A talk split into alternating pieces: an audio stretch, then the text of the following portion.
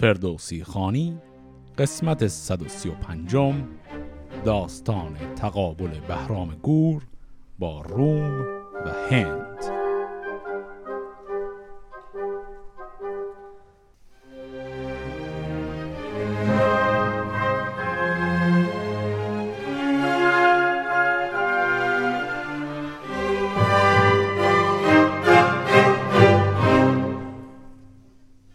قسمت قبل دیدیم که بهرام گور به چه شکل حمله چینی ها رو دفع کرد و غنایم بسیاری هم کسب کرد و پیروزمندانه برگشت به پایتخت. در ابتدای قسمت قبل دیدیم که سپاهی از روم هم آماده حمله به ایران شده بود اما فعلا خبری از اونها نبود. حالا که ماجرای چین تمام شده می‌خوایم بریم ببینیم ماجرا با روم به چه شکله. چون نرسی بشد هفته ای برگذشت دل شاه از اندیشه پرداخته گشت. بفرمود تا موبد موبدان برفت و بیاورد چندی ردان. بدو گفت شد کار قیصر دراز همین مرد او دیر یابد جواز. چه مرد است تو اندر خرد تا کجاست؟ که دارد روان از خرد پشت راست. بدو گفت موبد کنوشه بدی جهاندار با فرح ایزدی یکی مرد پیر است. با رای و شرم. سخن گفتنش چرب و آوای نرم. کسی کش فلاتون بود از دوستاد خردمند و با دانش و بانژاد یکی برمنش بود کامد ز روم. کنون خیره گشتن در این مرز و بوم. بپژمرد چون مار در ماه دی. تنش سست و رخساره هم رنگ نی.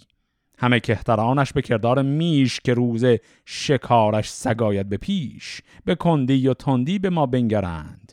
و از این مرز کس را به کس نشمرند. به موبت چنین گفت بهرام گور که یزدان دهد فر و دیهیم و زور. مرا گر جهاندار پیروز کرد شب تیره بر بخت من روز کرد. یکی قیصر روم قیصر نژاد سخنگوی و گفتار دارد به یاد. بزرگ است و از سلم دارد نژاد که تاجش فریدون به سر برنهاد. کنون مردمی کرد و فرزانگی چو خاقان نیامد به دیوانگی. ورا پیش خانیم هنگام بار سخن تا چه گوید که آید به کار. و آن پس به خوبی فرستمش باز ز مردم نیم در جهان بینیاز یکی رزم جوید سپاه آورد دگر بزم و آین و راه آورد.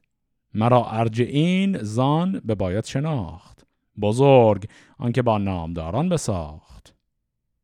یکی آفرین کرد موبد به مهر که شادان بدی تا بگردد سپهر. خب چی شد در همین چند دقیقه؟ یک مروری بکنیم. دیدیم که ابتدای این داستان با همون رفتن برادر بهرام یعنی همون نرسی به سمت خراسان شروع شد. نرسی رو در انتهای قسمت قبل فرستاد به عنوان حاکم خراسان. یه مدت کوتاهی گذشت و بعد بهرام به موبدان دربار گفت که چه خبر از این فرستاده قیصر. در حین گفتگوشون ما یک نکته رو متوجه میشیم و اون همین که به دلیل پیروزی بهرام بر لشکر چینیان لشکر رومیان خبردار شدن از اون پیروزی و تصمیم گرفتن مثل لشکر چین حماقت نکنن و خیلی ناگهان حمله نکنن. و به همین دلیل به جای حمله سرتاسری یک فرستاده رو فرستادن احتمالا اومده برای یک مذاکراتی. علاوه بر اون این موبت گفت که کسی که فرستاده قیصر که به دربار ایران بیاد یک انسان خیلی فرزانه و باسوادیه. گفت که شاگرد افلاتون بوده. حالا این قضیه شاگرد افلاتون می‌تونه صرفا معنای مجازی داشته باشه. یعنی به حال کسی که در مکتب فکری افلاتون تربیت شده. و به حال آدم خیلی فرزانه ای اما اومده اینجا و ابهت دربار ایران این آدم رو گرفته. الان بهرام گفته این فرستاده رو به دربار راه بدید تا او رو ببینه. دگر روز چون تاج بنمود مهر زبانه برآمد ز خم سپهر سپه بود فرستاده را پیش خواند بر نام بر بارگاهش نشاند. چو بنشست بیدار شاه جهان فرستاده را خواند پیش مهان. بیامد جهان دید دانای پیر سخنگوی با دانش و یادگیر به کش کرده دست و سرفکنده پست. بر تخت شاهی به زانو نشست. بپرسید بهرام و بنواختش بر تخت پیروزه بنشاختش بدو گفت که در بماندی تو دیر؟ زدیدار این مرز ما گشته سیر. مرا رزم خاقان ز تو باز داشت بگیتی مرا همچو هم باز داشت. کنون روزگار تو هم تازه گشت تو را بودن ایدر بیاندازه گشت. سخن هرچه گویی تو پاسخ دهیم و از آواز تو رای فرخ نهیم. فرستاده پیر کرد آفرین که بی تو مبادا زمان و زمین. هر آن پادشاهی که دارد خرد ز گفت خردمند رامش برد. به یزدان خردمند نزدیکتر بدندیش را روز تاریکتر. تو بر مهتران جهان مهتری که هم مهتر و شاه و هم بهتری. زبانت ترازوست و گفتن گوهر گوهر سخته هرگز که بیند به زر. تو را دانش و رای و هوش است و فر به داین شاهان پیروزگر. نژاد و خرد هست و پاکیز رای ابر هوشمندان تویی کت خدای. اگر چی فرستاده قیصرم همان چاکر شاه را چاکرم. درودی رسانم ز قیصر به شاه که جاوید باد این سر و تاج و گاه. و دیگر که فرمود تا هفت چیز بپرسم ز دانندگان تو نیز. بدو گفت شاه این سخنها بگوی سخنگوی را بیشتر آبروی. بفرمود تا موبد موبدان بشد پیش با نام ور بخردان. لب شاه از آواز پرسند مرد زمانی همی بود با باد سرد. که تا چیست این در نهان هفت چیز که رومی بپرسید خواهد بنیز بشد موبد و هر که دانا بودند به هر دانشی بر توانا بودند سخنگوی بکشاد بند از نهفت سخنهای قیصر به موبد بگفت. به موبد چنین گفت که ای رهنمون چه چیزان که خانی همیش اندرون؟ دگران که بیرونش خانی همی جز این نیز نامش ندانی همی. زبر چیست؟ ای مهتر و زیر چیست؟ همان بیکرانه چه و خار کیست؟ چه چیزان که نامش فراوان بود مرو را به هر جای فرمان بود. خب اینجا چه اتفاقی کلا افتاد؟ خیلی داستان چرخش عجیبی کرد. دیدیم که بله در این گفتگوی بین فرستاده فرزانه ای که از طرف قیصر اومده و بهرام این حرف قبلیش رو تکرار شد که بهرام گفت بله من مشغول جنگ با خاقان بودم. دیگه دیر شد نتونستم تو رو ببینم. یعنی یه جور خیلی همچنین رندانه پیروزی خودش بر خاقان رو هم دوباره به رخ کشید. و گفت که خب حالا الان فرصت شده بیا به دربار ببینیم چی برای گفتن داریم. اون فرد اومد و دیدیم که خیلی با خضوع و خشوع فراوان اومد و خیلی خاکسارانه. پس معلومه دیگه اون قصد حمله که داشتن عملا منتفی شده اما به همه راحتی هم نمی‌خواد ول کنه بره. جریان حمله نظامی رو حالا تبدیل کرده به یه جور مباحثه علمی. یعنی به عنوان یک فرد بسیار دانشمند از روم اومده و گفت که من یک مجموعه معماهایی دارم. هفت تا سوال دارم. ببینم کی می‌تونه توی دربار تو این هفت سوال من جواب بده. پس اون جنگ نظامی تبدیل شد به یک جنگ کلامی. این حالا به نظر ممکنه خیلی عجیب و غریب بیاد که طرف اومده بود برای مبارزه بعد حالا یه دفعه تبدیل شده به چیستان پرسیدن و معما جواب دادن. شاید به نظرتون این یک مقدار غیر عادی بیاد اما این هم یکی از الگوهای داستانیه که ما در قسمت های تاریخی شاهنامه چند بار داریمش. یعنی این هم برمیگرده به همون خصیصه ای در داستانهای اصطلاحا تاریخی که بهشون میگیم پندنامه یا اندرزنامه. یعنی داستانها خیلی وقتا به سمتی میرن که در نهایت یک سری پندهای اخلاقی توشون در بیاد. الان هم یه ماجرای کاملا نظامی رفت یه دفعه به همچین سمتی. خب حالا این گفت هفت سال هفت سالش اینا بود. آن چیزی که بهش میگه اندرون چیه؟ اون چیزی که بهش میگی بیرون چیه؟ زیر و زبر چیا هستن؟ چه چیزی بیکرانه است و چه چیزی خار و کوچکیه؟ و چه چیزی هست که اسمش فراوانه و همه جا فرمان رواه خیلی سالهای غیر عادی و کلی هم هستن.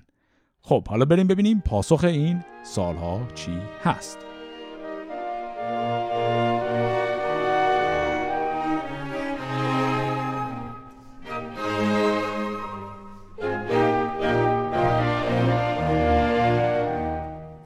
چون این گفت موبد به فرزان مرد که مشتاب از راه دانش مگرد. مرین را که گفتی نه پاسخ یکیست سخن در برون و درون اندکیست.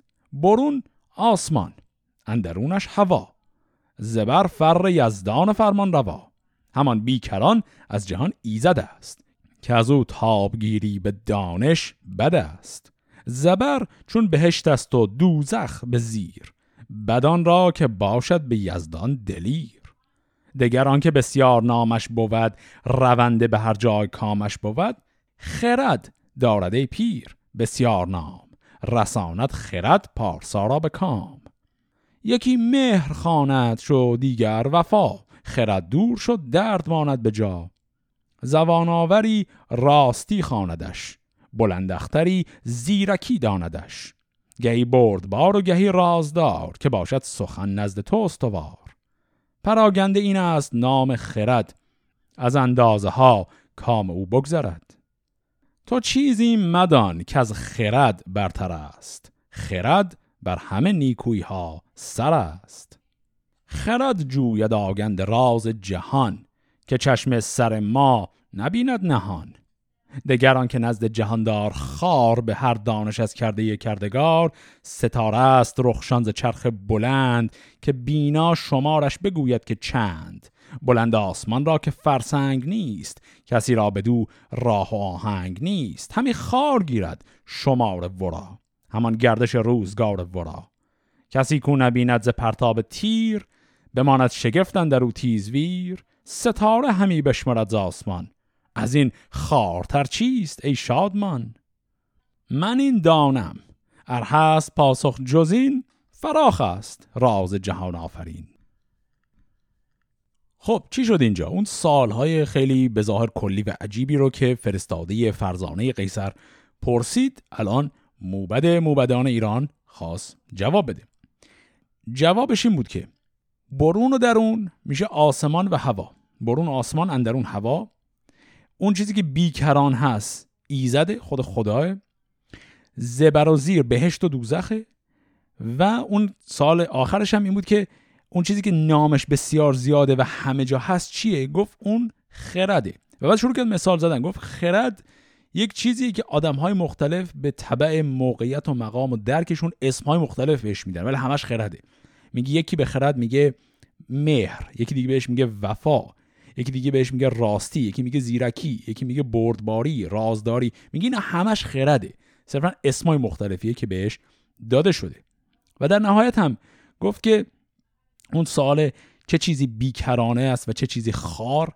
گفت بیکرانه حکمت خداونده. خار توانایی انسان برای دسترسی به این حکمت خداوند. گفت که انسانی که بیشتر از پرتاب یه تیر تو آسمون رو نمی‌تونه ببینه میره نگاه می‌کنه به ستاره ها و می‌خواد با خوندن ستاره ها یعنی همون اخترشناسی و طالبینی دسترسی به حکمتی پیدا کنه که منحصرا مال خداست. و میگه این حکمت ما برای این تلاشمون برای اینکه بفهمیم مثلا آینده چی میشه از طریق طالبینی خار هست در مقایسه با حکمت بیکرانه خدا که از همه چیز در گذشته و آینده خبر داره. پس این شد جواب این سوال هایی که اون فرد پرسید. و فرستاده قیصر هم به این شکل جواب میده. سخندان قیصر چو پاسخ شنید زمین بوس کرد آفرین گسترید. به بهرام گفت ای جهاندار شاه ز یزدان بر این بر فزونی مخواه که گیتی سراسر به فرمان توست. سر سرکشان زیر پیمان توست. پسند بزرگان فرخ نژاد ندارد جهان چون تو شاهی به یاد.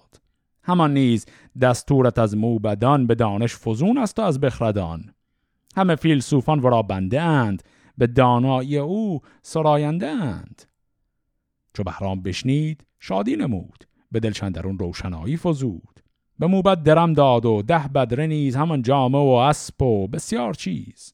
فرستاده قیصر نامدار سوی خانه رفت از در شهریار. خب این شد چالشی که فرستاده قیصر پیش پای وزیر بهرام گذاشت و او هم خیلی خوب جواب داد و به واسطه همین از بهرام هم هدیه های زیادی گرفت. اما قضیه به این راحتی تمام نمیشه. همونطوری که این آقا برای وزیر بهرام معما طرح کرده حالا وزیر بهرام می‌خواد برای اون معما طرح کنه ببینه اونم می‌تونه جواب بده یا نه. به این شکل. چو خورشید بر چرخ بنمود دست شهنشاه بر تخت زرین نشست. فرستاده قیصر آمد به در. خرد یافته موبد پرهنر به پیش شهنشاه رفتند شاد. سخنها هر گونه کردند یاد. فرستاده را موبد شاه گفت که این مرد هوشیار بیار و جفت زگیتی زیانکارتر کار چیست که بر کرده او به باید گریست؟ چه دانی تو اندر جهان سودمند؟ که از کردنش مرد گردد بلند. فرستاده گفت آنکه دانا بود همیشه بزرگ و توانا بود. تن مرد نادان ز گل خارتر به هر نیکی ناسزاوارتر. ز نادان و دانا زدی داستان شنیدی مگر پاسخ راستان. خب پس آقای همون موبد یا وزیر بهرام سالش این بود. زیانبارترین کار و سودمندترین کار در جهان چیا هستن؟ اون فرستادم در جواب گفت که دانایی و نادانی. جواب ایناست. اما آقای موبد از این پاسخ راضی نیست. به نظرش میاد این پاسخ پاسخ کافی نیست. به چالش می‌کشه ایشون رو دوباره. به این شکل. بدو گفت موبد که نیکونگر بیندیشو ماهی به خشکی مبر. فرستاده گفت ای پسندیده مرد سخنها ز دانا توان یاد کرد. تو این گرد گرگون دانی بگوی که از دانش افزون شود آبروی. بدو گفت موبد که اندیشه کن که از اندیشه یافه نگردد سخن. زگیتی هر آن کو بیازارتر چنان دان که مرگش زیانگارتر. به مرگ بدان شاد باشی رواست چو زاید بد نیک تن مرگ راست. از این سودمندی بود زان زیان خرد را میانجی کنند در میان. چو بشنید رومی پسند آمدش. سخنهای او سودمند آمدش. بخندید و بر شاه کرد آفرین. بدو گفت فرخنده ایران زمین که تخت شهنشاه بیند همی چو موبد برابر نشیند همی. به دانش جهان را بلند افسری به موبد زهر مهتری بگذری. اگر باش خواهی ز قیصر سزاست که دستور تو بر جهان پادشاست. ز گفتار او شاد شد شهریار دلش تازه شد چون گل اندر بهار. خب در این مکالمه عجیب چه اتفاقی افتاد؟ یه نکته رو باید اینجا حواسمون باشه در این چیستان هایی که هی اینا به هم دیگه میگن اکثر اینها همونطور که الان دیدیم و جلوتر هم خواهیم دید اینطور نیست که واقعا یه جواب واضح داشته باشه. بیشتر به نظر میاد نوعی چالش فلسفیه. یعنی در حقیقت یه نفر از این دیگری بپرسه بدترین کار دنیا چیه؟ این همچه خیلی سال واضحی نیست که یه تک جواب داشته باشه. این سالها اکثرا بهانه برای اینکه درک و بینش و خرد دو طرف به همدیگه نشون داده بشه. پس حرفی که این آقای فرستاده قیصر زد همچه غلط هم نیست. گفت دانایی و نادانی یکیش مفیدترین کاره یکیش زیانبارترین کاره. وزیر بهرام گفت نه این حرف فایده نداره. بهترش هست جواب درستتر هم هست براش. نماینده قیصر گفت خیلی خیلی خب اگه جواب بهتر داری بگو ما یاد بگیریم. در جواب آقای وزیر بهرام گفت که کسی که بیازار باشه در زندگیش مرگش زیانبارترین چیزه. مرگ یک انسان خوب زیانبارترین چیزه. از اون طرف مرگ یک انسان بد بهترین چیز دنیاست. میگه اون مرگ که تعیین می‌کنه بهترین چیز و بدترین چیز چیه؟ و گفت که چو زاید بدونیک تن مرگ راست. و بعد در بیت بعد اون حالت حکمت پشت دیدگاه خودش رو بیان می‌کنه. میگه که از این سودمندی بود زان زیان خرد را میانجی کنن در میان. باز یه جوره یه بحثی رو پیچون تا برسه به میانجیگری خرد. همون بحث خردی که چند دقیقه قبلتر هم در جواب سوال خود آقای نماینده قیصر گفته بود. شما ممکنه نگاه کنید به این پاسخها و بگید که کلا همش خیلی همچین یه نمه محمل می‌زنه. این یکی به اون یکی میگه مثلا بهترین چیز دنیا چیه؟ بزرگترین چیز چیه؟ نمی‌دونم زیانبارترین چیز چیه؟ بعد اونم یه سری جواب کلی میده. یکی میگه خرد یکی میگه دانایی. میگه حالا دانایی و خرد مگه فرقی دارن با هم اصلا؟ قضیه اصلا اینا نیست. ماجرا این نیست که این جوابا قرار چی باشه. قضیه بیشتر یه جور حالت مناظره است که به شکل غیر مستقیم داره انجام میشه. یعنی دو نفر دارن میان و هر کدوم برای اینکه نشون بدن در درک مسائل فلسفی و همزمان با اون مسائل سیاسی بسیار عمیق هستند هی همدیگر دارن به چالش می‌کشن. اصل قضیه یه جور قدرت نمایی بیانی و بلاغی اینجا. یعنی اصلش قراره نشون بدن که کدوم که از این دوتا انسان مسلطتریه به امر بیان و برهان و مجادله. وگرنه خود این حرفا به خودی خود خیلی اهمیت زیادی شاید به نظر نیاد که داشته باشن. پس توی این مناظره عملا نکته اینه که کی می‌تونه جوابی بده که اون یه طرف دیگر ساکت کنه.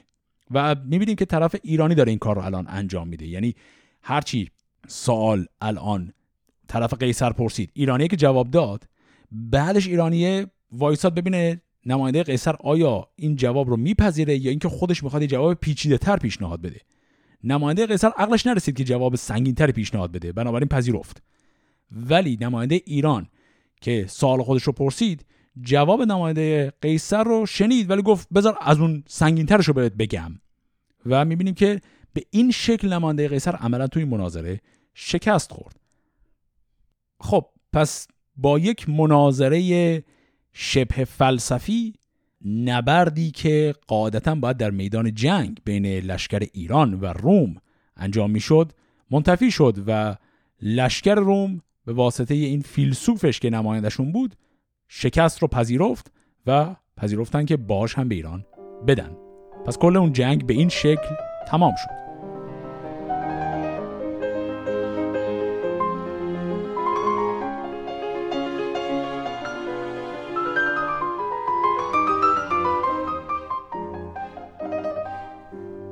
برون شد فرستاده از پیش شاه. شب آمد برآمد درفش سیاه پدید آمدن چادر مشک بوی به انبر بیالود خورشید روی. شکیبان نبود گنبد تیز گرد سر خفت از خواب بیدار کرد.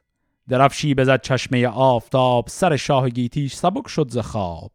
در بار بکشاد سالار بار نشست از بر تخت زر شهریار. بفرمود تا خلعت راستند فرستاده را پیش او خواستند. ز سیمین و زرین و اسب و ستام ز دینار گنجی که بردند نام ز دیبا و گوهر ز مشک و عبیر. فزون گشت از اندیشه تیزویر. چون از رای رومی به پرداخت شاه دلش گشت پیچان ز کار سپاه. بفرمود. تا موبد رایزن بشد با یکی نامدار انجمن. ببخشید روی زمین سر به سر ابر پهلوانان پرخاش خر. درم داد و اسب و نگین و کلاه گرانمایه را کشور و تاج و گاه. پر از راستی کرد یک سر جهان و زو شادمانه کهان و مهان. هر کس که بیداد بود دور کرد به نادادن چیز و گفتار سرد و آن پس چنین گفت با مو بدان که ای پر هنر پاک دل بخردان جهان را ز هر گونه دارید یاد ز کردار شاهان بیداد و داد. بسی دست بیداد شاه دراز توهی ماند تن را از آرام و ناز. جهان از بدندیش در بیم بود دل نیک مردان به دو نیم بود. همه دست برده به کار بدی کسی را نبود کوشش ایزدی. نبود بر زن و زاده که از پادشاه پر از غم دل مردم پارسا. به هر جای گستردن دست دیو برید دل از ترس گیهان خدیف سر نیکوی ها و دست بدی در دانش و کوشش و بخردی. همه پاک در کردن پادشاست وزو ویژه پیدا شود کج راست. پدر گر به بیداد یازید دست نبود پاک و دانا و یزدان پرست. مدارید کردار او بس شگفت که روشن دلش زنگ آهن گرفت. ببینید تا جم و کاووس شاه چه کردند که از دیو جستند راه. پدر همچنان راه ایشان بجست. به داب خرد جان تیره نشست. همه زیر دستانش پیچان شدند. فراوان ز تندیش بیجان شدند. کنون رفت و زو نام بد ماند و بس. همی آفرینی نیابد ز کس. ز ما باد بر جان او آفرین مبادا که پیچد روانش ز کین. کنون تا نشستیم برگاه اوی به مینو کشد بیگمان راه اوی. همی خواهم از کردگار جهان که نیرو دهد آشکار و نهان که با زیر دستان مدارا کنیم. ز خاک سیه مشک سارا کنیم. که با خاک چون جفت گردد تنم نگیرد ستم دیده ای دامنم. شما همچنین چادر راستی بپوشید و شست دل از کاستی که جز مرگ را کس ز مادر نزاد ز دهقان و تازی و رومی نژاد. به کردار شیر است آهنگ اوی نپیچد کسی گردن از چنگ اوی. همان شیر درنده را بشکرد به خاری تن اژدها بسپرد. کجا آن سر تاج شاهنشهان کجا آن بزرگان و فرخ مهان؟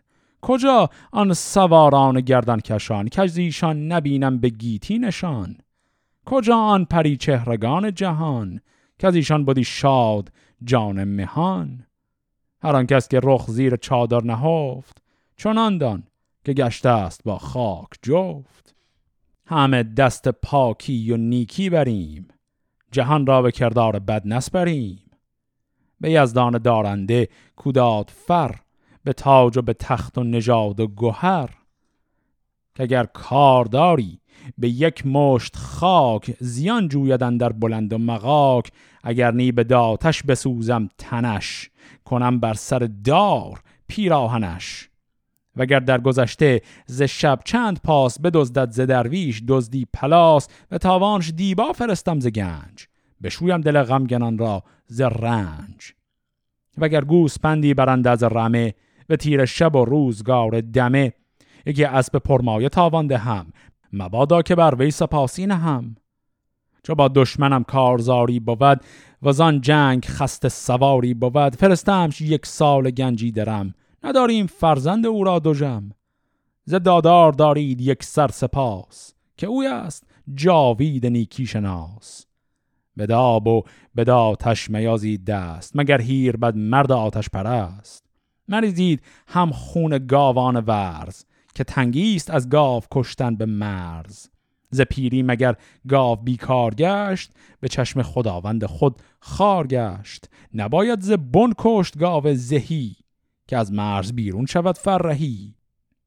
همه رای با مرد دانا زنید دل کودک بی پدر مشکنید. از اندیشه دیو باشید دور گه جنگ دشمن مجویید سور.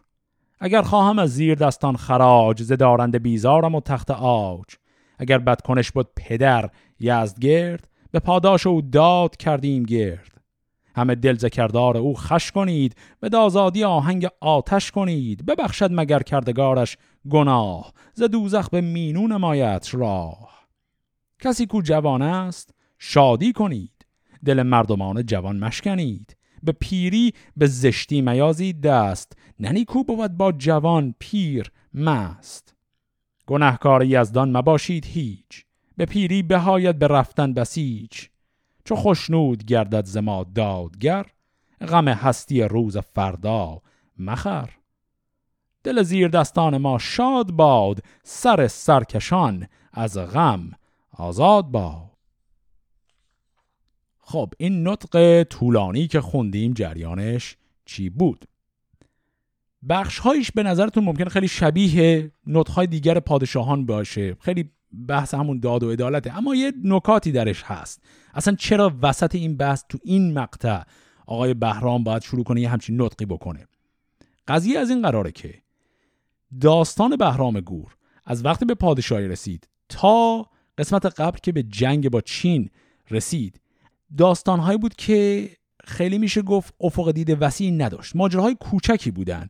تهش قرار بود یک نتیجه گیری های درباره سخاوت یا عدالت بهرام گور بشه. اما ماجراهایی در جغرافیای سیاسی بزرگ ایران نبود. می‌رفت شکار بعد اتفاق بامزه یا عجیبی براش میافتاد. یواشکی مهمان یه نفر می‌شد آزمایشش می‌کرد که ببینه آدم خوبیه یا نه. از قصه های از این قبیل بودن. قصه های در قامت بزرگ کل سیاست کشور اصلا نبودن. الان داریم بر میگردیم توی همون فاز ماجراهای کلی سیاسی کشور. بعد از اون ماجرای نبرد با چین و این نبرد نیابتی که از طریق مجادله بود با روم.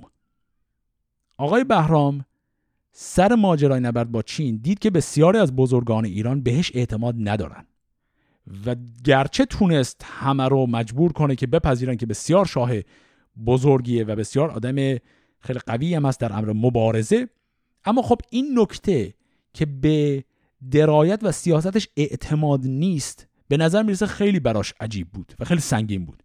انگار بهش یادآوری شد که اون ماجرای شروع پادشاهیش رو داشتیم که هیچکی باور نمی‌کرد که ایشون حسن لایق پادشاهی باشه. درسته که اونجا تونست در نهایت پادشاهی رو بگیره اما همه فکر می‌کردن که خب اینم پسر همون پدر دیگه. اون پدرش که اون یزدگرد بزهگر بود اینم همونه. و به همین دلیل با اولین چالش بزرگ کشور که نبرد با چین بود یه عالم از بزرگان کشور رویگردان شدن ازش. الان که اون ماجرا دیگه تمام شده بهرام خیلی جدی به فکر این قضیه است که به عنوان پادشاه دادگر بزرگ باید اعتماد بزرگان کشور رو نگه داره. کل این سخنرانی عظیمش درباره همین بود. از اینجا شروع شد که غنایم زیادی رو شروع کرد تقسیم کردن بین پهلوانان کشور. برای که بهشون یادآوری کنه که به حال ارزش جنگیدن رو می‌دونه. انسانهایی که لایق این مقام هاشون نبودن شروع کرد از خودش دور کردن گفت که به این شکل هر آن کس که بیداد بود دور کرد به نادادن چیز و گفتار سرد. باشون بد برخورد کرد و قنامی هم بهشون نداد که به این شکل با آدم هایی که لایق مقامشون نیستن اینطوری رفتار کرده باشه تا عدالت خودش رو در امور سیاسی کشور هم نشون بده. بعدش هم یک نطق طولانی داشت درباره جایگاه خودش در قیاس با پدرش. گفت بله پدر من انسان بسیار ظالمی بود. دیدیم که مثال آورد. گفت که همونطور که جمشید و کیکاووس هم به راه دیوان رفتن پدر منم یه همچین کارهایی کرد. ولی من برعکس هستم و من می‌خوام تمام ضررهایی که پدرم به کشور زده را هم جبران کنم. یا عالم مثال آورد از این ضررها و گفت که چجوری جبران می‌کنه. پس این میشه اون صحبت ها یکی دو تا نکته ظریف هم میمونه. که برمیگرده به دیدگاه های زرتشتی. مثلا این بیت رو نگاه کنید که گفت به داب و به آتش میازید دست مگر هیر بد مرد آتش پرست. این بیت صرفا یک نکته دینی رو داره میگه. در دین زرتشتی آب خاک و آتش هر سه عناصر مقدسی هستن و نباید همینجوری هر آدمی بره سراغشون مثلا نباید آب رو کثیف کرد. میگه به سراغ آب و آتش نرید چون مقدسن مگر اینکه خودتون یک هیربد باشید که در اون صورت کار با آتش بخشی از وظایف مذهبی شماست. پس این ابیاتی هم که می‌بینیم به این شکل اینها همه نصایح مذهبیه.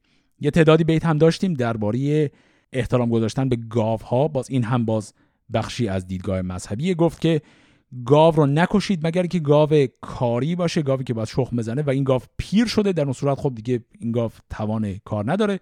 گفت گاو زهی رو نباید کشت. گاو زهی یعنی گاوی که زایا باشه یعنی گاوی که بتونه گوساله به دنیا بیاره. میگه این گاوی که هنوز توان زایش داره رو نباید از بین ببرید. خب این صحبت های بهرام رو شنیدیم. حالا بریم ببینیم واکنش درباریان به این صحبت ها به چه شکله.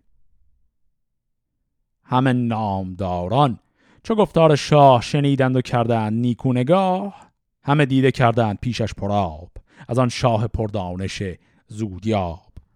خروشان بر او آفرین خواندند و را پادشاه زمین خواندند. وزیر خردمند بر پای خواست چون این گفت که ای داور داد و راست جهان از بدندیش بی بیم گشت و از این مرزها رنج و سختی گذشت مگر نام بر شنگل از هندوان که از داد پیچیده دارد روان. ز هندوستان داد در مرز چین ز دزدی پراشوب دارد زمین. به دیران همی دست یازد به بد.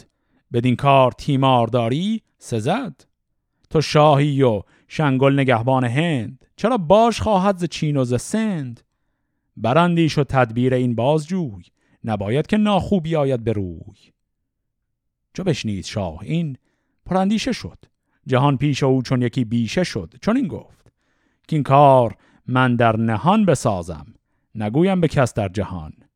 به تنها ببینم سپاه ورا همان رسم شاهی و گاه ورا. شوم پیش او چون فرستادگان نگویم به دیران و آزادگان. خب پس در واکنش به حرفهای بهرام عملا مقدم چینی برای داستان بعدی رو هم دیدیم. درباریان خضوع و خشوعشون رو که کردن گفتم بله داد در کل جهان شما گستردی به غیر از هند. هند یک پادشاهی داره به نام شنگل. و این آقای شنگل هند نه تنها غارتگر و ظالمه بلکه ایشون تونسته کاری کنه که چین بهش خراج بده. اگر تو پادشاه بزرگی هستی قاعدتا او و چین جفتشون با به تو خراج بدن نه برعکس. و برو و تدبیر کن ببین چه کار می‌تونه بکنی. در پاسخ بهرام گفت که این کار رو من با حیله و سیاست انجام میدم. مستقیما نمیرم به جنگ. و سیاستش رو هم گفت.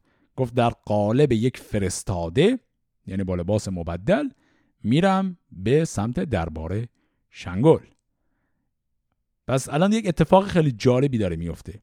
اون ساختار داستانی که تا حالا در داستانهای بهرام داشتیم که بهرام با لباس مبدل می‌رفت یه جایی که آزمایش کنه دیگران رو گفتم که مقیاسشون همش خیلی مختصر و کوچیک بود.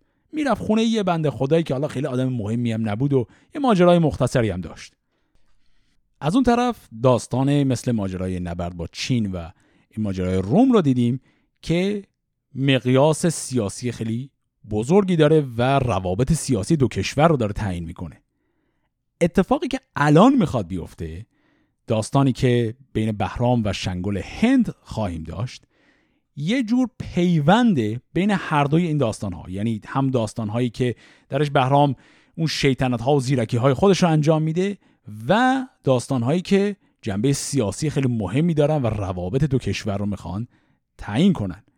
اون دو جور داستان الان می‌خوام با هم دیگه متصل بشن تبدیل بشن به داستان بهرام و شنگل هند. شروع داستان بهرام و شنگل هند رو در این قسمت می‌خونیم ولی اصل و اساس داستان میمونه برای قسمت بعد. پس شروع کنیم یه مقدارش رو بریم جلو.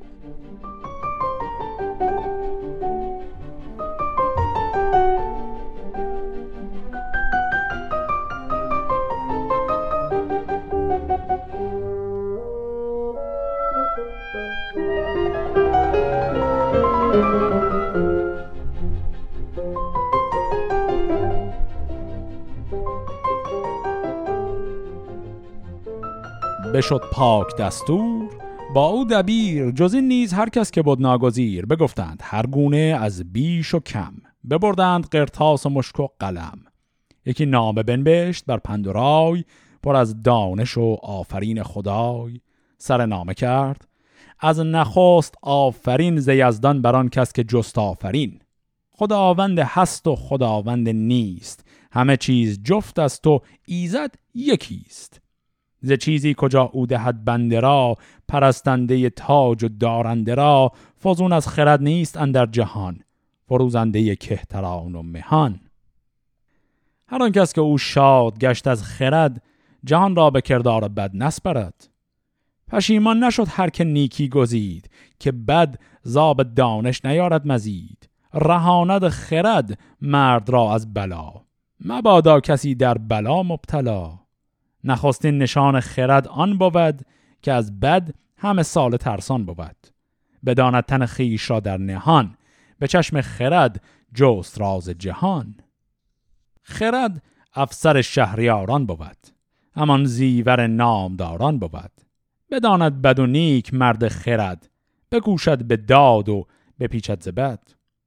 تا اندازه خود ندانی همی روان را به خون در نشانی همی. اگر تاجدار زمان منم به خوبی و زشتی بهانه منم تو شاهی کنی؟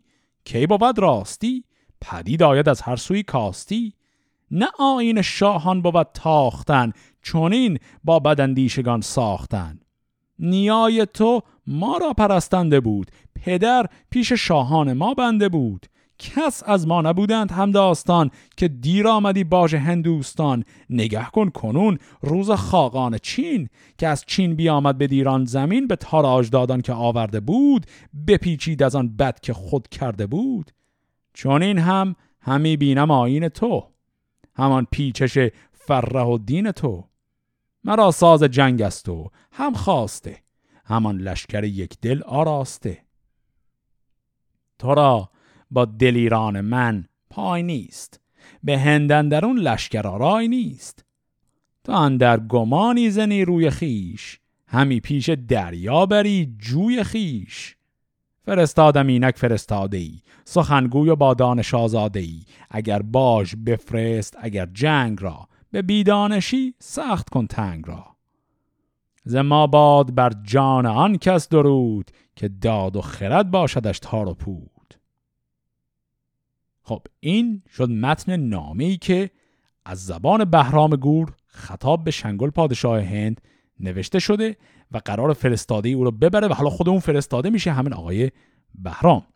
محتوای کلی نامه هم واضح بود. اولش مقداری همون نت و ستایش خداوند و خرد هست که طبیعیه در شروع این نامه ها و بعد هم خط و نشان کشیدن های پادشاه ایران برای شاه هند. چون مشک از نسیم هوا خشک گشت نویسندان نامن در نوشت. به عنوانش بنوشت شاه از هست جهاندار بهرام یزدان پرست که تاج کی یافت از یزدگرد. به خرداد ماهندرون روز ارد سپهدار مرز و نگهدار بوم ستاننده باج سقلاب و روم. به نزدیک شنگل سپهدار هند. ز دریای قنوج تا مرز سند. خب عنوان نامه را هم نوشتن نامه را هم مهر کردن حالا بهرام می‌گیره و می‌بره. چو بنهاد بر نام بر مهر شاه راست با ساز نخچیرگاه. به لشکر ز رازش کس آگاه نی. جز از نامدارانش همراه نی. بیامد بدین سان به هندوستان گذشت از بر آب جادوستان. چون نزدیک ایوان شنگل رسید در و پرده و بارگاهش بدید. برآورده ای بود سر در هوا به دربر فراوان سلیح و نوا. سواران و پیلان به دربر به پای خروشیدن زنگ با کرنای شگفتی بدان بارگه در بماند دلش را به دندیشن در نشاند. چون این گفت با پردهداران اوی نیوشنده و پایکاران اوی که از نزد پیروز بهرام شاه فرستاده آمد بدین بارگاه. همان در زمان رفت سالار بار ز پرده دوان تا بر شهریار. بفرمود تا پرده برداشتند به ارجش ز درگاه بگذاشتند. خرامان همی رفت بهرام گور. یکی خانه دید آسمانش بلور. ازارش همه سیم و پیکرش زر نشانده به هر جای چندی گوهر کلمه ازاره هم یکی دو بار قبلا داشتیم. به این تکه پایین دیوار که معمولا از این جنس دیگری ساخته میشه به اون پایین دیوار میگن ازاره. الان توصیف این کاخهای آقای شنگل رو داریم میشنویم که خب همه خیلی فاخر و گرانبها هستند برادرش را دید بر زیرگاه نهاده به سربرز گوهر کلاه. نشسته به نزدیک او رهنمای پسر پیش تختی ایستاده به پای. چون آمد به نزدیک شنگل فراز و را دید با تاج بر تخت ناز. همه پایه تخت زرین بلور نشسته بر او شاه با فر و زور. بر تخت شد شاه و بردش نماز. همی بود پیشش زمانی دراز. زبان تیز بکشاد و گفت از هست جهاندار بهرام یزدان پرست. یکی نامه دارم بر شاه هند نوشته خط پهلوی بر پرند. چون آواز بهرام بشنید شاه بفرمود زرین یکی زیرگاه بر آن زر کرسیش بنشاندند ز درگاه یارانش را خواندند. چو بنشست بکشاد لب راز بند. چون این گفت که شهریار بلند زبان برگشایم چو فرماندهی که بی تو مبادا بهی و مهی. بدو گفت شنگل که برگوی هن که گوینده یابد ز چرخ آفرین. چون این گفت کان شاه خسرو نژاد که چون او به گیتیز مادر نزاد مهستان سرفراز و پدرام شهر که با داد او زهر شد پای زهر. بزرگان همه باجدار ویند به نخچیر شیران شکار ویند چو شمشیر خواهد به رزمندرون بیابان شود ویژه دریای خون. به بخشش چون ابری بود در بار بود پیش او گنج دینار خار. پیامی رسانم سوی شاه هند. همان پهلوی نامه بر پرند. چو بشنید شد نامه را خواستار شگفتی بماندن در آن نامدار. چون آن نامه برخاند فرخ دبیر رخ تاجور گشت همچون زریر. بدو گفت که این مرد چیر سخن؟ به گفتار مشتاب و تندی مکن. بزرگی نماید همی شاه تو چنان هم نماید همی راه تو. کسی باش خواهد ز هندوستان نباشم ز گوینده هم داستان. به لشکر همی گوید این گر به گنج وگر شهر و کشور سپردن به رنج. کلنگند شاهان و من چون عقاب وگر خاک و من همچو دریای آب. کسی با ستاره نکوشد به جنگ نه با آسمان جست کس نام و هنر بهتر از گفتن نابکار که گیرد تو را مرد داننده خار. نه مردی نه دانش نه کشور نه شهر. ز شاهی شما را ز است بر نهفته همه بوم گنج من است. نیاگان بدو هیچ نابرده دست. در گنج برگستوان و زره چو گنجور ما برگشاید گره به پیلانش باید کشیدن کلید. اگر زنده پیلش تواند کشید. وگر گیرم از تیغ و جوشن شمار ستاره شود پیش چشم تو خار. زمین بر نتابد سپاه مرا همان زنده پیلان و گاه مرا. هزار ار به هندی زنی در هزار بود کس که خواند مرا شهریار. همه کوه و دریا و گردر مراست به من دارد اکنون جهان پشت راست. همان چشمه انبر و عود و مشک وگر زنج کافور ناگشت خشک دگر داروی مردم دردمند به روی زمین هر که گردد نژند. همه بوم ما را از اینسان پر است اگر رستنی است اگر گوهر است. چو هشتاد شاهند با تاج زر به فرمان من تنگ بسته کمر. همه بوم را گرد دریاست راه نسازد بر این خاک بر دیو گاه ز قنوش تا مرز ایران زمین روارو ز سقلاب تا مرز چین بزرگان همه زیر دست منند. به بیچارگی در پرست منند. به هند و به چین و خوتن پاسبان نرانند جز نام من بر زبان. همه تاج ما را ستاینده اند پرستندگی را فزاینده اند. به مشگوی من دخت بغپور چین مرا خاندن در جهان آفرین. پسر دارم از وی یکی شیر دل که بستاند از که به شمشیر دل زهنگام کاووس و از کیقوباد از این بوم و برکس نکرده است یاد. همان نام بردار سیصد هزار ز لشکر که خواند مرا شهریار. ز پیوستگانم هزار و دویست که از ایشان کسی را به من راه نیست. همه زاد بر زاد خیش منند. که در هند بر پای پیش منند که در بیش شیران به هنگام جنگ از آورد ایشان بخوایند چنگ. گرا این بودی هیچ آزاده را که کشتی به تندی فرستاده را سرت را جدا کردمی از تنت. شدی موی گر بر تو پیراهنت. خب این صحبت ها را هم یک مروری بکنیم. اون نامه همچین عطابامیز آقای بهرام رو الان خود بهرام در قالب فرستاده. داد که خوندن و بسیار معلوم آقای شنگل پادشاه هند عصبانی شده. این جواب خیلی تندی که شنیدیم همه نشون دهنده ای بود که ایشون بهش برخورده که این شکلی باش برخورد می‌کنن. چند تا نکته ظریف در این جواب بود. یکی اونجایی که برگشت گفت همه کوه و دریا و گردر مراست. این کلمه گردر یعنی شهر یا به حال منطقه مسکونی. و بیت بعدیش گفت همان چشمه انبر و عود و مشک وگر زنج کافور ناگشت خشک. زنج یعنی همون سمق سمق گیاه. اشاره به یه چیزی داره میشه که به نظر می‌رسه نگرش ایرانیان نسبت به هند بوده و البته نگرش خیلی جاهای دیگه دنیا هم همینه. اینکه هند بهترین انواع ادویه ها و عطرها و چیزهای این شکلی رو داشته. و این رو هم می‌دونیم ارزش بالایی داشتن و همینطور مصارف دارویی زیادی هم داشتن.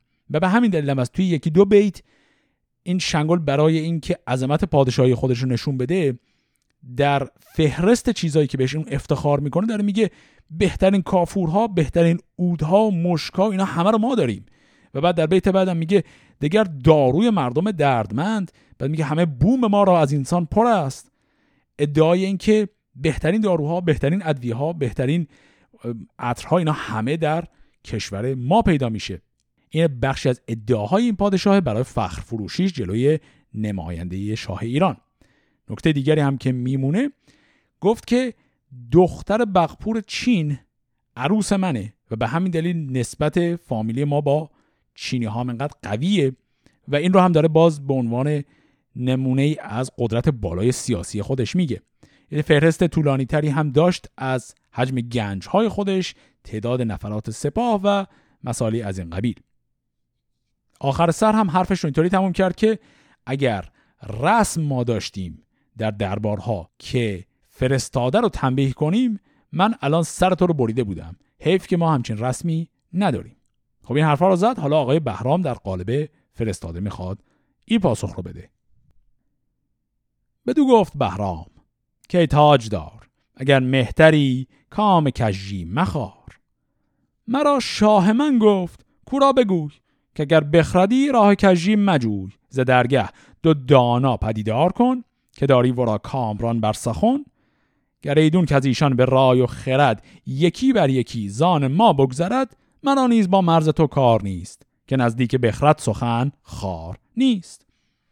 وگرنی ز مردان جنگاوران. کسی کو گراید به گرز گران گزین کن ز هندوستان صد سوار که با یک تن از ما کند کارزار. نخواهیم باج اندر این مرز تو چو پیدا شود مردی و عرض تو. چو بشنید چنگل به بهرام گفت که رای تو با مردمی نیست جفت. زمانی فرود آی بکشای بند چه گویی سخنهای ناسودمند؟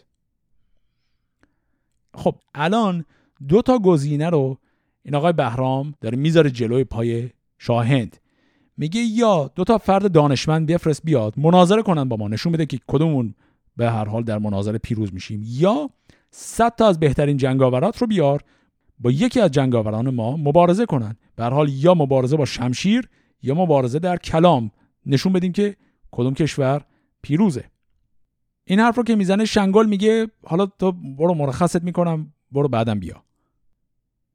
یکی خرم ایوان بپرداختند همه هرچه بایست برساختند بیاسود بهرام تا نیم روز. چو بر اوج شد تاج گیتی فروز چو در پیش شنگل نهادند خان کسی را فرستاد کورا بخوان.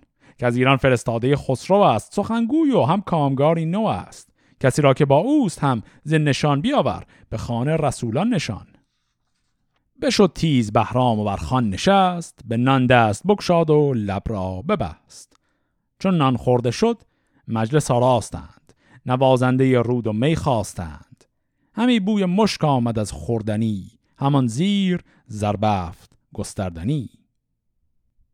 خب می‌بینیم که آقای شنگل گرچه در ابتدا اون پیشنهادهای چالشی که آقای بهرام پیش روش گذاشت رو همه رو رد کرد. در حقیقت رد هم نکرد. صرفا به واسطه اینکه اون طرف یک فرستاده بیشتر نیست. بهش گفت برو برس به کارت. خیلی جواب واضحی بهش نداد و ردش کرد و بعد هم وقت نهار که شد ازش دعوت کرد که به حال به عنوان مهمان بیاد پیشش. پس به نظر می‌رسه اون چالش ها منتفی شده. ولی به هر حال قضیه هنوز سر جاشه. یعنی نبردی به هر حال به یک شکلی باید شکل بگیره. بین ایران و هند چون این نامنگاری ها و این پیغام پسخام هایی که به هم دادند فضا رو متشنج کرده. در ادامه داستان بهرام با شنگل هند خواهیم دید که چه چالشی بین این دو قرار شکل بگیره و بهرام قراره به چه شکل این چالش رو به پیش ببره. فعلا خدا نگهدار.